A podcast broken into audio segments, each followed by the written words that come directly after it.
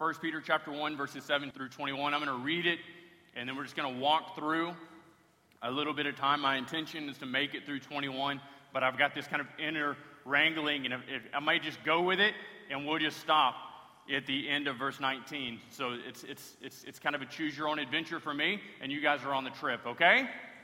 All right, buckle up. Let me read 17 through 21.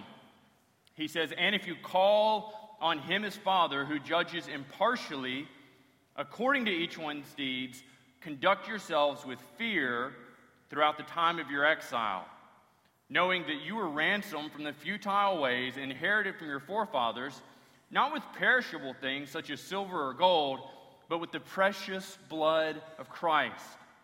Like that of a lamb without blemish or spot, he was foreknown before the foundation of the world, but was made manifest in the last times for the sake of you, who through him are believers in God, who raised him up from the dead and gave him glory. For what? So that your faith and hope are in God.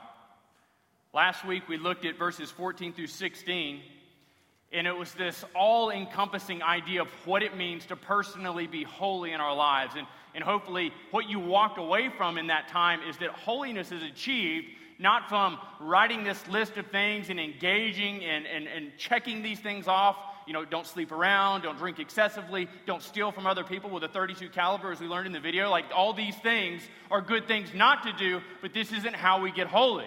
This isn't how we're made holy. And so, what we discovered as we went through this passage was the key to holiness is spending time with God.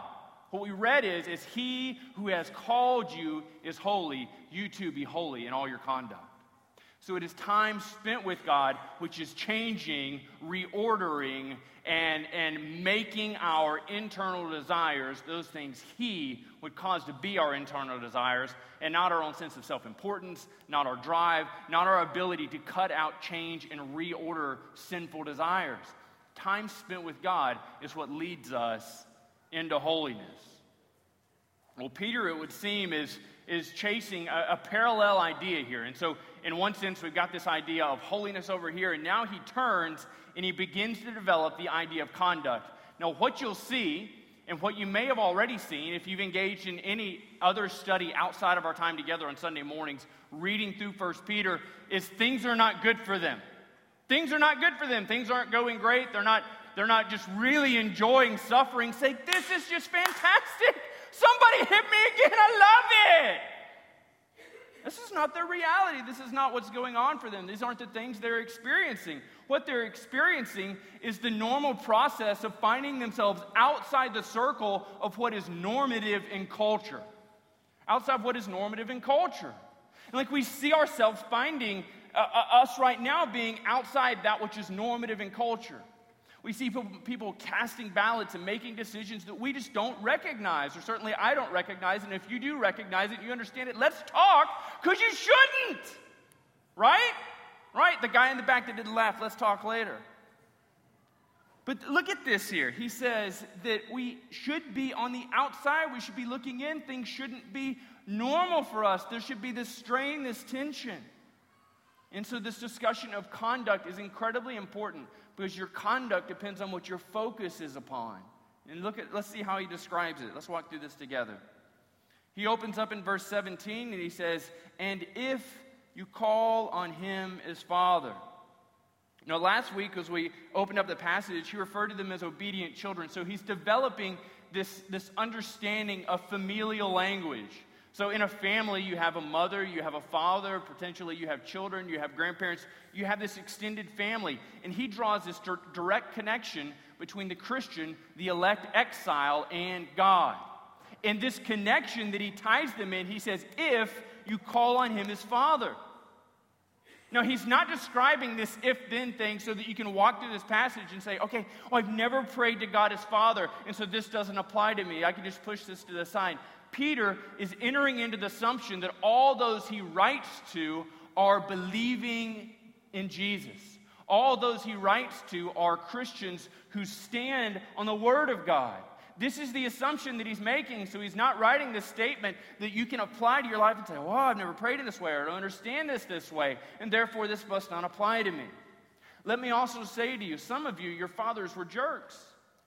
They were awful men who abused you, who spoke down to you. And so, anytime you read through and you see a description of father, in your mind, this internal wrangling uh, develops. You say, But my dad failed me in so many ways. My dad did not live up to any type of demonstration of, of even approaching goodness or kindness or lovingness. So, for you, this understanding of father has always met with resistance. Let me just say to you, I'm so sorry. You deserve better. You deserve better. If your father had followed the instructions of Scripture, he would have cared for you in a way that would have led you towards God instead of placing obstacles to you coming to know him and to trust him as Father. The Father described in Scripture is perfect. He's lacking nothing. There's nothing deficient in his character. There's nothing deficient in the way that he cares for and provides for and interacts with his children. He is the model whereby all other fathers seek to live up to. So, in all those places your father failed you, and you're tempted to read scripture through that lens, and so you read in this and say, if you call on him as father and you say, I can't stand that arrogant jerk, know this, know this. All descriptions of father in the Bible are what your father should have lived up to and failed, but it gives you an opportunity to have a heavenly father who will never fail you, never forsake you, and who sent his son to demonstrate the great care with which he loves you. Amen? Amen. So he says, if you call on him as Father, and so he's writing this and, and making this connection to all of us. Now look what he says next. He says, who judges impartially according to each one's deeds. Now, maybe in your mind, as you've gone through in your understanding of Christianity, Christianity really centers on the fact that we bring no judgment on anybody. So you see someone engaging in sinful behavior, like, Mum's the word. Internally, I'm persecuting you, but Mum's the word. I don't want to go there. Or, or in your own life, you're like, no one's judging me. I have freedom. I have grace in God. I can do whatever the heck I want to do. Let me just rain on your parade. Let me rain on your parade. Let me bring you back to what actual orthodoxy says, what the Bible actually says in terms of our conduct, in terms of our behavior. Now let's begin here. We know that therefore, Romans 8 1, there is no condemnation for all those in Jesus.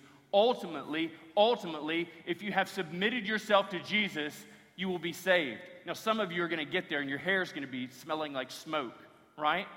You're going to get there and you'll be like, How did that happen? How did that happen? And people are going to see you and be like, What? Her? Him? You got a what? But look at this.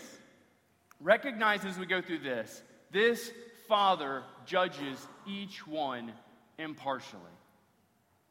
God doesn't judge you with some type of norm reference grading where He says, okay, we're going to have five saintly people in each church, and then from there on out, we're going to have the bulk of our people find themselves in nominalism nominal Christians where culture is just, just ransacking them. The picture, the lens, the trajectory is always towards Christ and his righteousness. So, in this idea that he is bringing judgment upon us, he is, is moment by moment, hour by hour, day by day, evaluating, discerning your behavior.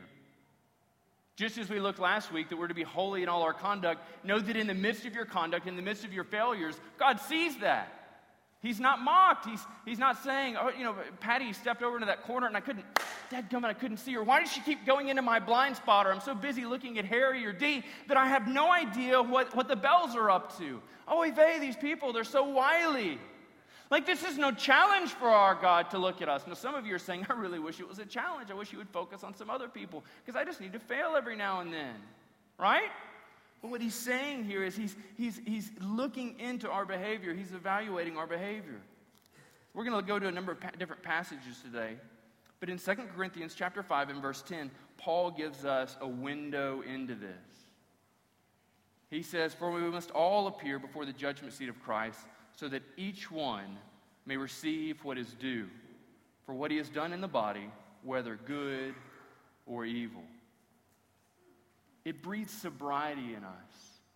It breeds this understanding that we need to be about the business of serving our good God.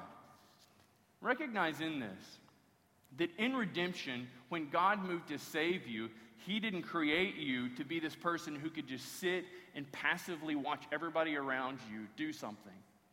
There's this, for whatever reason, this ideology, especially if you have kids, that centers around getting your children to make a decision. And so we're a decision make decision oriented culture. And so your kids are growing up and they're in your home and you're pouring into them and you're like, please choose Jesus instead of Satan. Please choose Jesus instead of Satan. So your child chooses Jesus, they're baptized, you have a big celebration, you buy them a Bible, you put their name on it, and then you're like, I'm done. Now it's time to plan retirement. But this is kind of who we are. This is kind of what we've done because we're a decision oriented culture. But recognize this in the Great Commission, when Jesus is out there and he's laying these things out, he's not calling the disciples to engage in decision making, leading people to make decisions. He's calling them into making disciples. Effectively, this is what he's calling them to do. We want you to go in, uh, immerse yourself in someone's life, call them to observe your behavior, emulate your behavior as you're emulating Christ and then we want you to turn around and observe them seeking to do these same things. It's not a decision we're trying to bring people to, it is a lifestyle change that begins with a decision but continues over the course of their life. Ephesians 2:10 tells us that he has saved us and made us to be a people who are about good works that he created beforehand. Recognize that God created good works for you to walk out over the course and trajectory of your Christian life if you are not engaging in doing good works to the expansion of the kingdom, then you're being disobedient to God. There's not an easy way to say that. If you find yourself constantly being served and not serving, then you're being disobedient because He saved you not to sit on your laurels, not to let your backside grow large. He saved you so you get up off of it and serve other people. Now, some of you, this is a terrific weight loss program, right? Guys are hard today. After the first of the year, everybody gets a little crabby, you know? Everybody's got these really audacious weight loss plans, and then when those things don't pan out, every decision or everything I say about weight loss, you're like, I hate myself! And I hate him for reminding me that I hate myself. It's this inner, inner turmoil. I'm in the Lexus, let the air out of its tires. I'm not. That's... So look what he says here. We call him and his father. We have this intimate relationship with God. And we recognize that in the midst of that relationship, he's judging and evaluating the decisions we're making. And so it's causing us to evaluate how we're doing these things and, and the time we're spending with him and, and, and what these things look like. Now, the imperative, the command in this passage is found in this next little section. He says, If you do this, then do this. Conduct yourselves with fear throughout the time of your exile. Fear is a scary word. Fear is a scary word, this idea, and so we, we, we, we neuter it effectively and say, no, it's this idea of reverential awe. When have you ever reverentially awed anybody, right? And so, really, we kind of water that down and say it's to look up to, to, to really kind of aspire to, and just to hold off there at a distance at arm's length and to say, this is, you know, we want to take into account that he's, he's big and he's mighty and that he's over there, right? And so reverential awe becomes this denuded phrase that means nothing to us and affects nothing. And so I really think the idea is we need to fear God. We need to fear God. If you understand Him and who He is as holy, H O L Y, and wholly different, then we recognize that the only appropriate response before God is one of fear. It's not looking up and holding off at a, diff, at, a, at, a, at a distance. It's one of recognizing that He is imminent, He is close, and He is completely different than everything you experience in this life. Let's, let's, let's inform ourselves. Deuteronomy 8, Deuteronomy 8, 5 through 7. God is speaking, and He says, But thus you shall deal with them. You shall break down their. Oh, that's not it. That's going to be confusing. 8, 5 through 7. Here we go. Wrong, wrong column. He says, Know then in your heart that as a man disciplines his son, the Lord God disciplines you. So you shall keep the commandments of the Lord your God by walking in his ways. And listen to this by fearing him. By fearing him. And then what's God's going to do for these Israelites? He says, For the Lord your God is bringing you into a good land. And he goes on to describe this land. Within Proverbs 14, 2, again, we see this idea. It says, Whoever walks in uprightness fears the Lord. Within Ecclesiastes 12, Solomon goes through the course of, of Ecclesiastes and he demonstrates that he sought pleasure in everything. He said, I want to I wanna see what it is to enjoy pleasure of drink. And so he drank to his heart's content. He partied to his heart's content. He had money to his heart's content. One little kid said, I know why he was so angry. He had all those porcupines. But in reality, he had concubines. Is sexual exploitation, right? Sexual exploitation to his heart's content. All these things, every pleasure before him, everything that you might think to set your mind on sex, money, power, he explored. He enjoyed. And all these things, the end of them, he said, vanity of vanities. And so he makes it down to the very end of Ecclesiastes, chapter 12, verses 13 and 14. And he said, All this, this is what all his experience led him to understand. The end of the matter, all has been heard. Fear God and keep his commandments, for this is the whole duty of man. For God will bring every deed into judgment with every secret thing, whether good or evil. The judgment of God is not an Old Testament concept. The judgment of God in our lives is His character. He loves you. He loves you. What if you having any children would just say, like, go and be, and I'll catch up to you when you have grandkids, right? And so you're at the hospital, the doctor says, Congratulations, you owe us like a million dollars for the rest of your life for this kid. And you get home and you're like, I'm gonna put you in your crib, you go and be. I'll catch up to you when you have grandkids and they're cute. I could be involved, enjoy, but not have to parent. It would be awful. It would be horrible. CPS would be called on you. We cannot have the same understanding of God. His love for you mandates his involvement and investiture in your life. Recognize that God's involvement in your life, his evaluating of how you are doing in these things, is, is, is situated on his great love for you.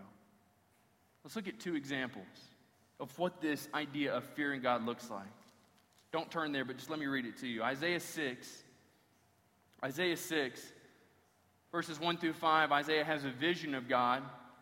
And he says, I saw the Lord seated upon a throne, high and lifted up, and the train of his robe filled the temple. Above him stood the seraphim. And each had six wings, and with two he covered his face and with two he covered his feet, and with two he flew, and one called to the other and said, Holy, holy, holy is the Lord of hosts. The whole earth is filled with his glory.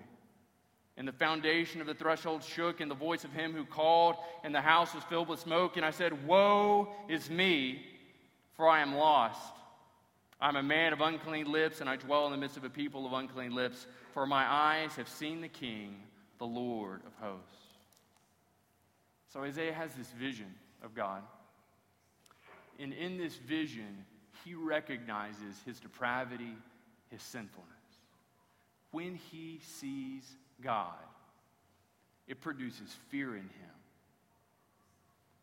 John, writing in the book of Revelation, has this brilliant, masterful description of what he sees of Jesus hair white like snow, his eyes were a flame of fire, and then he gets into verse 17, and look what he says. He says, When I saw him, I fell on my face as though dead.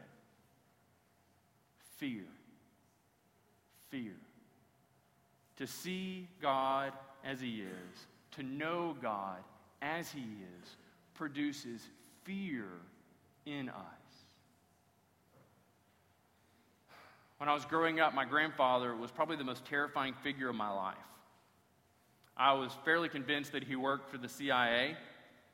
Uh, he always he always lived in the Middle East. There was always some conflict, and then he would leave the country. Convenient, right? And so he was always gone, and I would only ever see him in the summer, but I'd see him for like three days every summer. And what I remember was when he got there, the social fabric, the dynamic of my grandmother's home changed. She'd go to bed earlier, Hill Street Blues got turned off right? She's not falling asleep to the television. And I was terrified of him. I didn't want to talk to him. I didn't want to look at him. Every summer, the, most of the extent of my engagement with my grandfather centered around he would give each grandchild one musket ball. One musket ball. You know how small a musket ball is? Look at the end of your pinky. Some of you, look at the end of your wife's pinky, right? This super small musket ball. And I'm, I'm four, I'm five, I'm six. And he'd hand it to me. I'm like, whoa.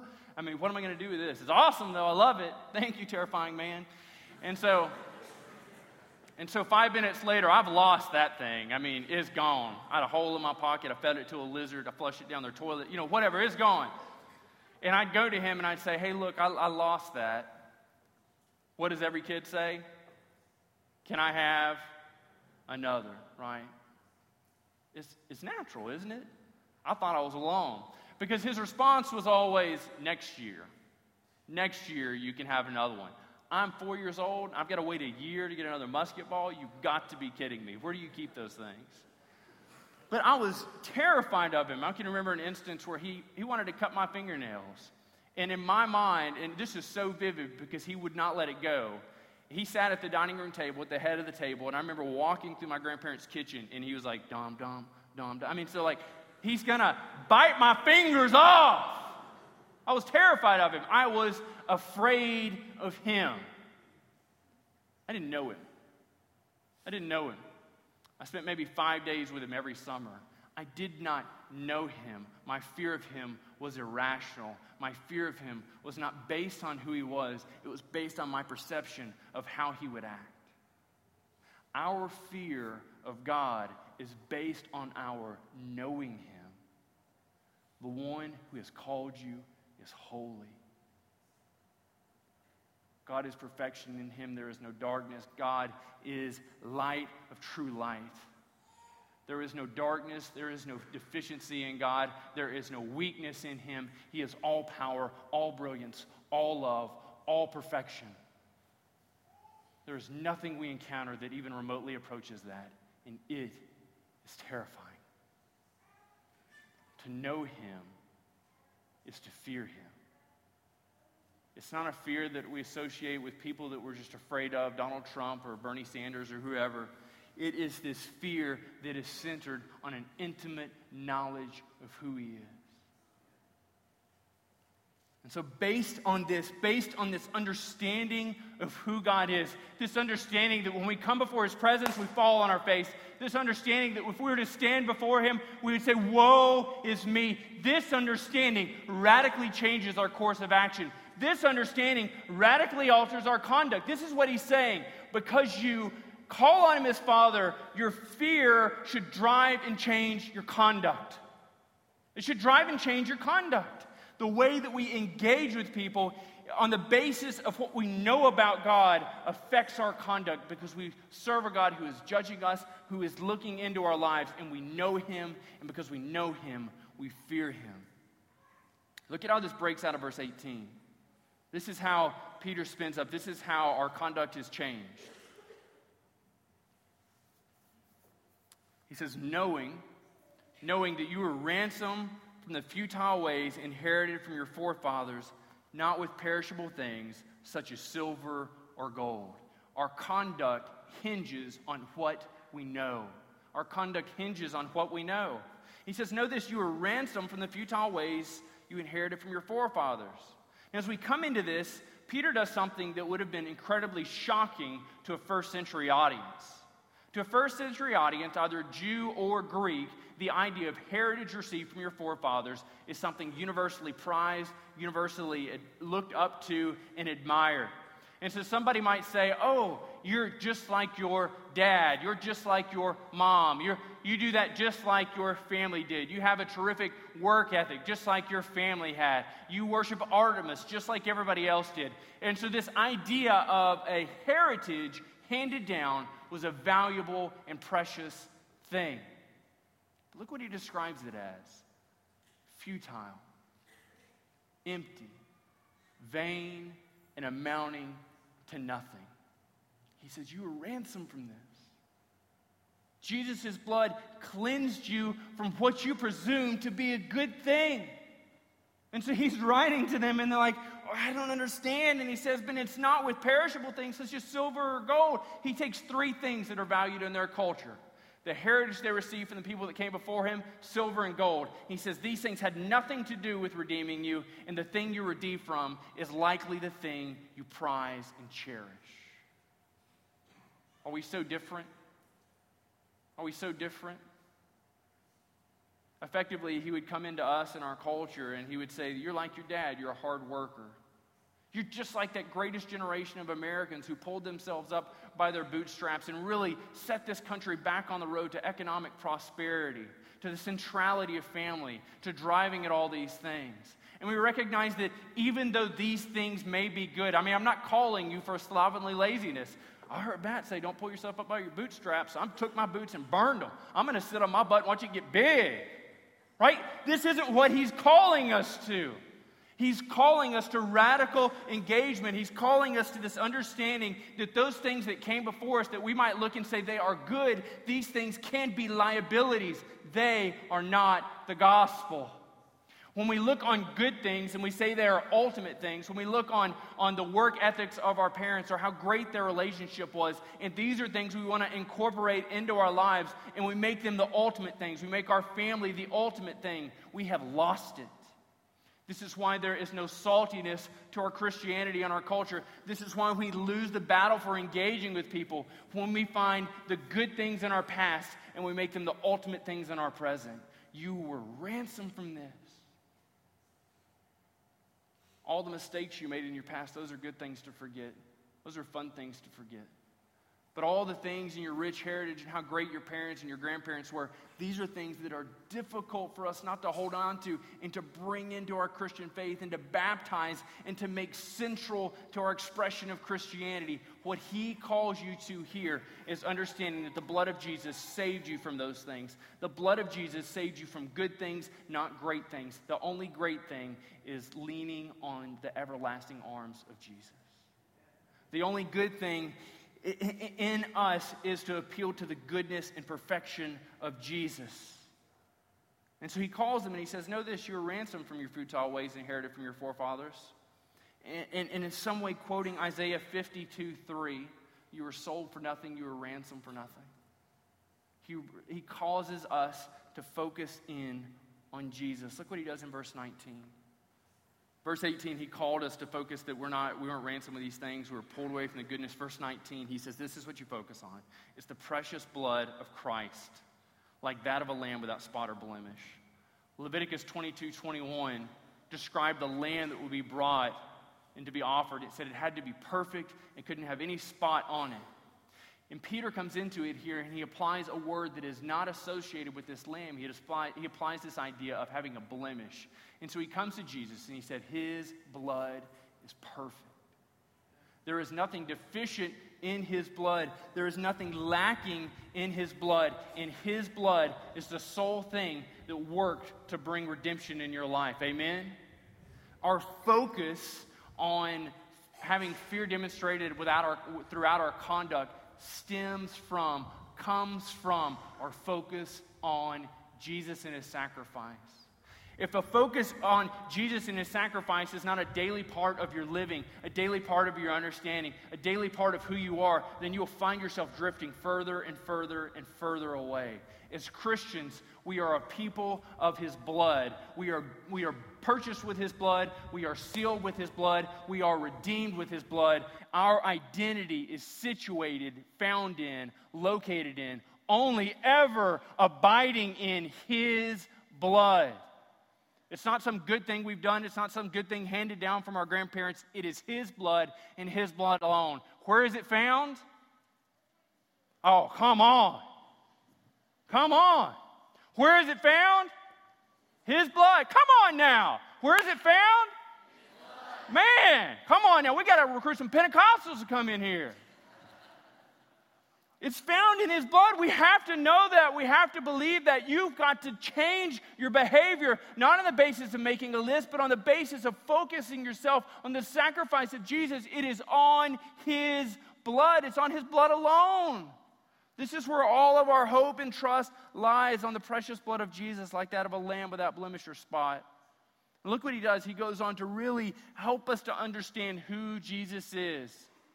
He goes into this really descriptive understanding of who Jesus is. He's speaking of Jesus. He says, He was foreknown before the foundation of the world, but was made manifest in the last times for the sake of you. If you're to read through 1 Peter, the only other place where you see this idea of foreknowledge coming in so far within our study is found back in verse 2. Look back at it. He says, according to the foreknowledge of God the Father. Our salvation, this Trinitarianly wrought thing, starts with the foreknowledge of the Father, the sanctification of the Spirit, sprinkling it with the blood of the Son, in obedience to the same. And he comes into Jesus.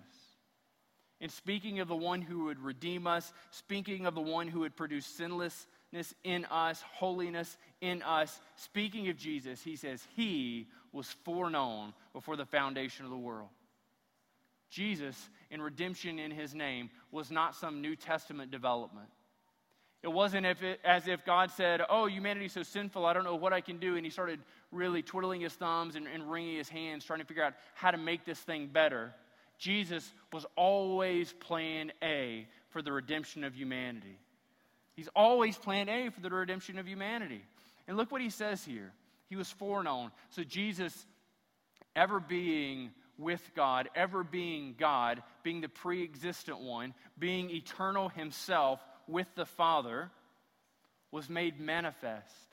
He says he was shown, he came into the world, and we know Jesus came into the world as a, as a baby, and he grew up as a man, and he surrendered his life as an atoning sacrifice so that you might be redeemed. Always calling our attention back, not to his virgin birth, but to the way that he went out, always calling our attention back to the sacrifice of Jesus. He was foreknown. But in these last times, he been, he's been made manifest for the sake of you. God's great love for you, God's great love for you led to the sacrifice of the Son so that you might be forgiven. And then God caused His word to endure, His word to be preserved from the prophets. And ultimately, as somebody shared the gospel with you, He infused that communication with power by the Holy Spirit, and your heart was forever changed, all in the movement of this great God. Look what he did. Look what he gets into in verse 21. He begins to kind of tie these things together. Coming back to his audience, he says, Who through him are believers in God. Our belief in God always comes through the conduit of Jesus. Our belief through God doesn't come from the saintly grandmother who shared the gospel with us, the kindly Gideon who gave us a Bible. Our salvation always comes through Jesus. And these people are willing intermediaries, willing spokespeople that are infused by the power of the Holy Spirit and bringing change in us by the same. He says, You are through him, through Jesus, believers in God. And this is what God did. He raised Jesus up from the dead and gave him glory. Why did God do this? Why would he do this? Why would he engage in this behavior? Why would he do these things? Look what he says here so that your faith and hope are in God. The temptation over the last two weeks, as we looked at the call to be holy and the call to have godly conduct, is that we would be making something of ourselves. This is the real temptation for us. That, that maybe over the year of 2016, you set as a goal to grow closer to God. So you get to the end of 2016 and 2017, and you look through your diary, and you're like, look at that. I didn't sleep around. Look at that. I didn't steal from anybody's uh, bank account. Look at that. I, I said hello to all the people I hate. Oh, man, it was a banner year for me. It was a banner year for me. And so you put your faith and your ability to alter and change your conduct. You lost it. If this is what your plan for 2016 is, it's going to be a waste. Go back to sleep, wake up in 2017, and let's start again. No, seriously, though. He calls us in this to find our faith and our hope in God. Our faith, looking back at verse 3, centers on the sure fact of the resurrection. And our hope, centered on verse 7, finds ourselves on the sure fact of Jesus' return. And so we find ourselves in the middle of these things. Our holiness is produced in our lives by focusing on God. Our conduct is forever changed by focusing on Christ and his resurrection. Neither of these things find us navel gazing and, and, and making lists that will change our behavior. If we're to be a people that are holy as he is holy, if we are to be a people who conduct ourselves with fear throughout our exile, then we've got to be a people who not focus inward, but are keep our focus upward on the God who is holy and on the Christ who has submitted himself to be an atoning sacrifice for your sins and for mine. Amen? Amen. Let me pray for us. Father, this morning we come to you and we're just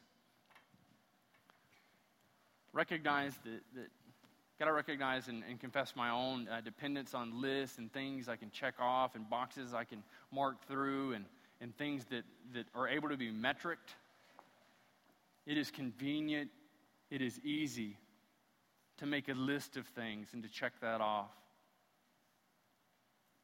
I'm so incredibly appreciative that you're evaluating my heart just as you evaluate my actions. Father, I pray that you would cause us, as we reflect on the truth of who you are, holy in every way, that you would cause our conduct to be changing. And Father, I pray that as we focus ourselves on the sacrifice of Jesus, that our lives would forever be lived in humble, glad obedience and submission to our one and true King. So, God, would you help us to walk in that? Would you apply that truth to our lives? Would we be forever transformed and changed in our thinking patterns? That as we focus on you and your holiness and Christ and his sacrifice, that we would grow in holiness and that our conduct would be such that would bring glory and honor to your name. Father, help us to walk in that application. And we pray these things in Christ's name. Amen.